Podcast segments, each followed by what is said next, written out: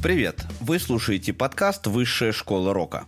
Меня зовут Павел Обиух. Когда я придумывал тему для первого выпуска, хотелось рассказать о чем-нибудь особенном, чтобы отметить начало жизни этого проекта. Я склонялся к варианту повествования об истории возникновения жанра. Даже озвучил это в трейлере. Но в последний момент передумал, и тому было несколько причин. Во-первых, с этой темы я начинал свой предыдущий проект о рок-музыке Long Hair Show. И хотя у меня есть что еще сказать по данному поводу, это все-таки будет повтор. Но я обязательно затрону эту тему в ближайшее время. Более того, хочу сделать целый цикл о возникновении и развитии различных жанров в роке. Во-вторых, есть сразу несколько поводов поговорить о Битлз. И один из них это грядущий юбилей знаменитого концерта на крыше, который состоялся 30 января 1969 года. 53-я годовщина этого события будет уже через несколько дней. Кроме того, недавно, 16 января, отмечался Международный день Битлз. Хотя я, честно говоря, к этой дате отношусь довольно скептически. Как-то этот, с позволения сказать, праздник выглядит очень надуманным. Кажется, людям из ЮНЕСКО просто хотелось назначить хоть какую-нибудь дату, посвященную битлам, а поскольку настоящих ценителей группы среди них не было, они выбрали дату открытия клуба «Каверн» в Ливерпуле в 1957 году. Это место, конечно, легендарное и к истории Битлз имеет самое прямое отношение, но все-таки это дата клуба, а не группы. Ну да ладно, речь не об этом. Еще одним событием, может быть, даже самым значимым за последние годы связанным с битлами, стал выход сериала The Beatles Get Back Питера Джексона. Я только-только начал знакомиться с этим фильмом, поэтому никакого своего мнения у меня пока нет, но уже слышал и читал много восторженных отзывов от разных, в том числе и авторитетных битломанов. Может быть, сделаем подкаст и об этом сериале как-нибудь. Так что можете сами убедиться, поводов поговорить о Битлз довольно много. Ну и как тема для старта проекта это отличная идея, по моему скромному мнению. Поскольку без битлов невозможно представить себе развитие современного, да и вообще никакого рока. Итак, речь в этом эпизоде подкаста пойдет о концерте на крыше. Последнее публичное выступление легендарных мерсисайдцев, как я уже говорил, состоялось 30 января 1969 года. Начался концерт примерно в 12.30 по местному лондонскому времени, когда у большинства, как сказали бы сейчас, офисного планктона был обеденный перерыв. Время, кстати, было выбрано не случайно. По словам Мела Эванса, турменеджера, соратника и друга музыкантов – они хотели привлечь как можно большую аудиторию. Утро или конец рабочего дня не подходили, потому что в это время люди заняты своими делами, идут на работу или с работы. А вечером уже было слишком темно для выступления под открытым небом. Расчет оказался верным. Сразу после начала, уже при первых звуках композиции Get Back, а именно с нее началось выступление, на улице внизу у окон близлежащих зданий, а также на их крышах собралось довольно много людей.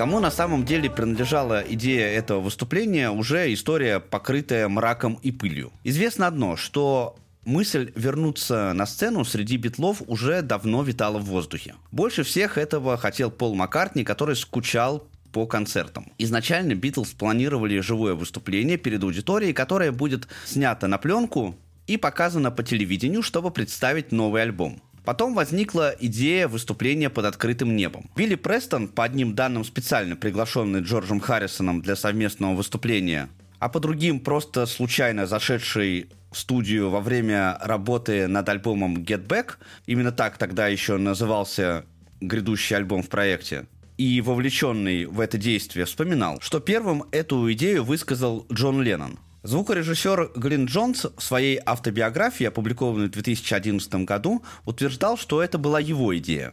Во время обеденного перерыва Ринго сказал, что с крыши Apple Corp открывается отличный вид на Вест-Энд, и затем повел меня и Майкла Линдси Хога туда, чтобы мы могли сами убедиться. В недавно вышедшем сериале The Beatles Get Back есть момент, когда Глин Джонс и Майкл Линдси Хог предлагают идею выступления на крыше Полу Маккартни, и он ее одобряет. Также есть эпизод, когда битлы обсуждают эту идею непосредственно перед выходом на крышу, сомневаясь. Потом повисает пауза, и Джон Леннон говорит «Fuck it, let's do it». Приняв идею живого выступления в целом, Битлы рассматривали много оригинальных вариантов, где это можно сделать. Среди них были, например, лондонский зал Палладиум, пустыня Сахара, Гранд Каньон, руины римского амфитеатра в Собрате. Джону нравилась идея, что они начнут играть с восходом солнца, и постепенно амфитеатр будет заполняться людьми. В Тунис даже были отправлены разведчики. Позже идею с амфитеатром осуществила группа Pink Floyd в фильме «Live at Pompeii». Также рассматривался вариант выступления на океанском круизном лайнере по пути в Ливию. Это была задумка Леннона, и все битлы, кроме Джорджа, ее поддержали. Особенно такой вариант понравился Полу, поскольку, по его словам, это превращало задумку в настоящее приключение. А вот Джордж, надо сказать, тогда вообще отвергал любую идею и в целом вел себя довольно капризно. Возможно, именно поэтому в сет-лист концерта на крыше он не предложил ни одной своей вещи. Кроме того, и Ринго Стар склонялся к выступлению в Англии и не хотел ехать за границу, поскольку в это же время он принимал участие в съемках фильма. После того, как окончательное решение было принято, выступление было назначено на 29 января, но затем его перенесли еще на день, поскольку погода была довольно плохая. Правда, и на следующий день условия тоже были не лучше. Кроме пронизывающего ветра, температура поднялась только до 7 градусов выше 0 по Цельсию. «Мои руки холодны, чтобы брать аккорды», — сказал Джон Леннон между песнями. Музыканты спасались от холода как могли. Джон Леннон надел шубу своей второй жены Йоко Оно. Ринго Стару помогла его жена Морин Старки, одолжив свой красный плащ. Джордж надел пальто, и только Пол вышел на крышу в костюме. Кен Мэнсфилд, исполнительный директор Apple, постоянно держал в руках зажженную сигарету, чтобы Джордж Харрисон мог согревать кончики своих пальцев. Кроме того, дул довольно сильный ветер, создавая проблемы для чувствительных студийных микрофонов. Поэтому их завернули в женские колготки. Алан Парсонс, который тогда работал в качестве звукорежиссера на сессиях альбома Get Back, вспоминал, я зашел в магазин Marks Spencer, который находился по соседству, и сказал, мне нужно три пары женских колготок, размер не имеет значения. Наверное, они подумали, что я трансвестит или собираюсь ограбить банк. Это было что-то между концертом и оригинальной сессией звукозаписи. Участники группы полагали, что смогут использовать некоторые из дублей для готовящегося альбома, и некоторые вещи были сыграны не по одному разу. За первым дублем Get Back сразу последовал второй.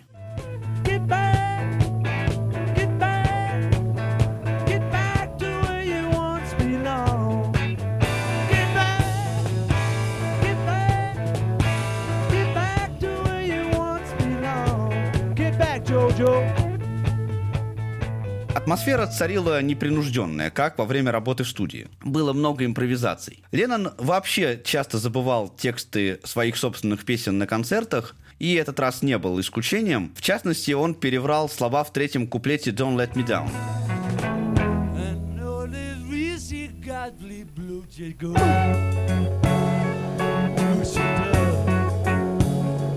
Yes, she does.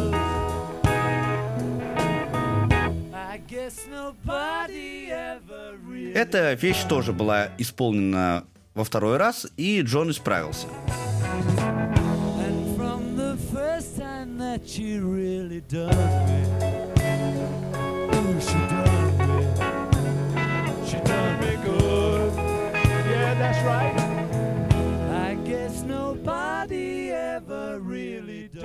Перед исполнением Digger Pony он попросил офисного сотрудника Apple Кевина Харрингтона держать перед ним текст песни. И чтобы не попасть в кадр, тому пришлось встать перед Джоном на колени.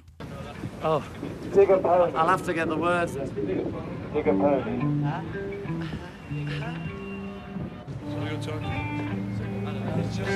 Just ask Mal to hold him. Yeah. And Kev. Kevin, come here.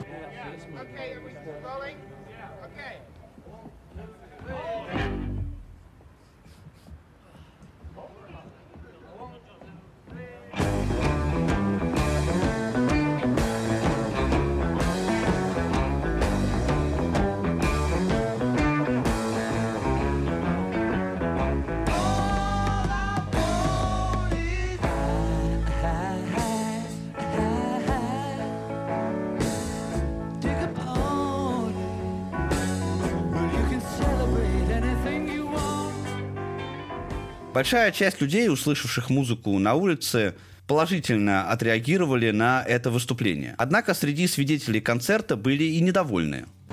Where's the noise coming from? It's coming from the room. You know who it is? Yeah, the Beatles, ain't it? Yeah. You like it? Yeah, it's okay. What do you think of it? It's the Beatles. Oh, I think jolly good. Enjoying it? Yes, very much. Nice, bright thing to see at the end of the day. You like the idea? I don't know what they're supposed to be doing. The Beatles uh, doing a free concert on the roof. Nah, Yeah, what do you think of it? I think it's very good. Why aren't they doing it in the street? I just thought you'd like to hear it. Yeah, well, why, well, we'd also like to see them.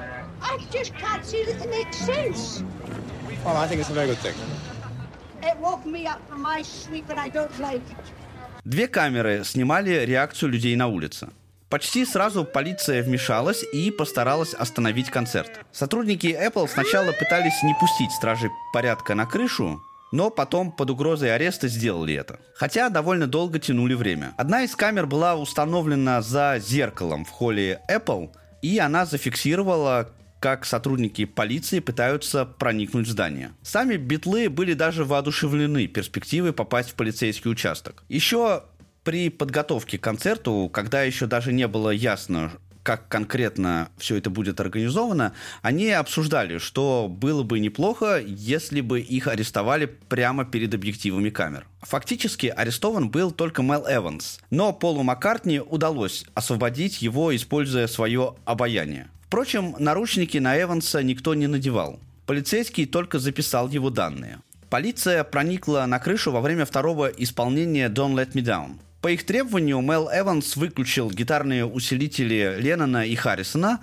но те включили их снова. Констеблю Рэю Дагу на тот момент было всего 19 лет. Позже он признался, что на самом деле никого не мог арестовать, потому что они находились на территории частной собственности. Его напарник Рэй Шиллер не очень любил Битлз, хотя у него дома даже было несколько пластинок. Он вспоминал, что Джон и Джордж даже не разговаривали с ними. Шиллер думал, что причиной этому было то, что на тот момент они были выпущены под залог, поскольку немногим ранее их арестовали с марихуаной. Пол извинялся, а Ринго пытался хохмить.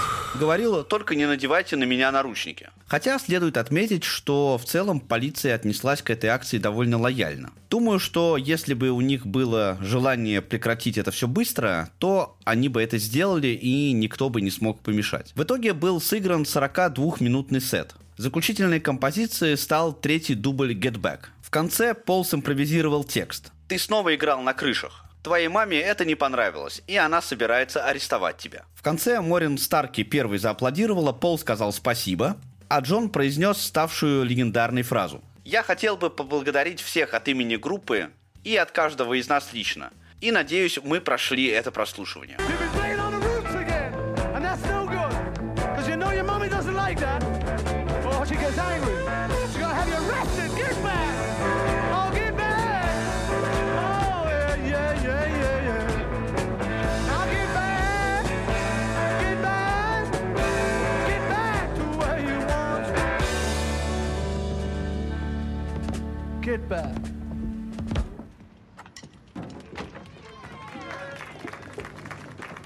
Thanks, Mo. to say thank you on behalf of the group and ourselves. I hope we pass the audition.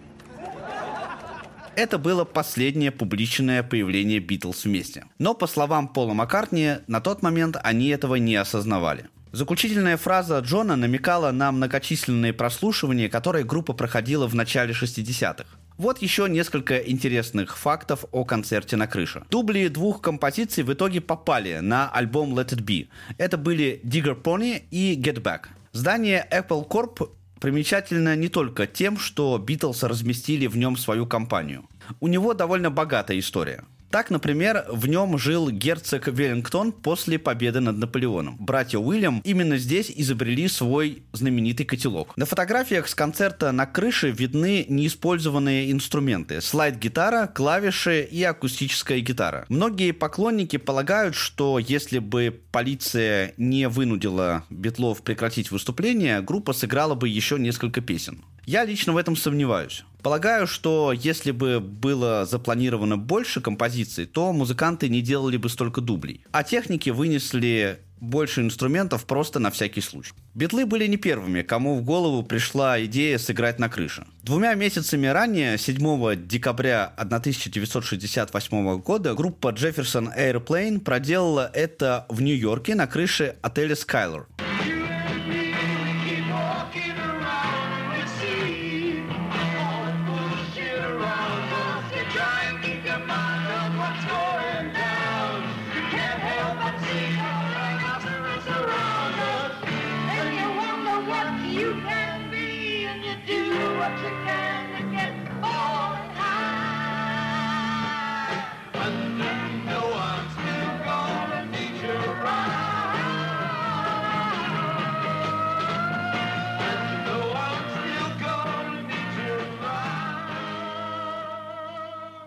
Правда, им удалось сыграть только одну вещь до того, как полиция прогнала музыкантов. Кстати, Битлз были знакомы с музыкантами Jefferson Airplane, и, возможно, именно эта акция повлияла на то, что битлы тоже вышли на крышу. Спустя 40 лет, в 2009 году, Пол Маккартни поднялся со своей группой на крышу театра Эда Селливана в Манхэттене, где отыграл небольшой концерт. На этот раз, правда, все было согласовано. Улицы заранее были перекрыты, чтобы избежать пробок и столпотворений.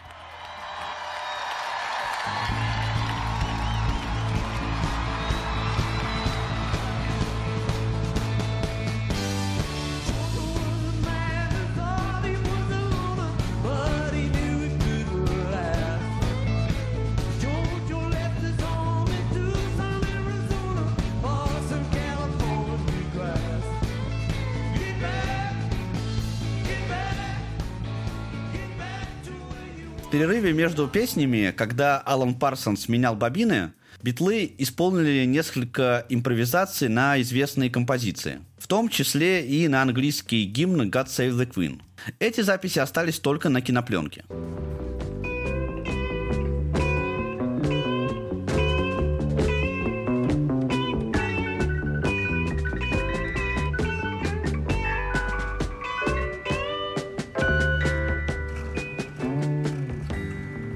На крыше Apple Corp было установлено 5 камер. Еще одна без соответствующего разрешения на крыше здания напротив. Планировалась также съемка с вертолета, но из-за тумана от этой идеи пришлось отказаться. Гитара Fender Telecaster была презентована Джорджу Харрисону в качестве рекламной акции, когда компания запускала линейку новых инструментов из розового дерева. Ее отправили в офис Apple, и в компании больше не слышали о судьбе инструмента до 1970 года, когда вышел фильм Let It Be. Дело в том, что именно на ней Джордж играл на крыше.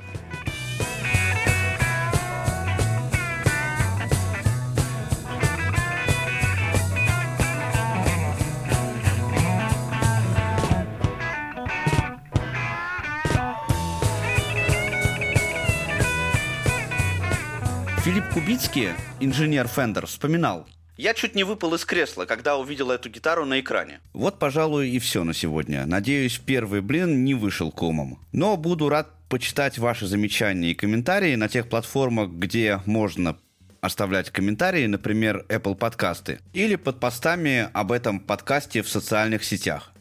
Пишите, о каких рок-музыкальных событиях вы бы хотели услышать еще. Слушайте хорошую музыку. Пока.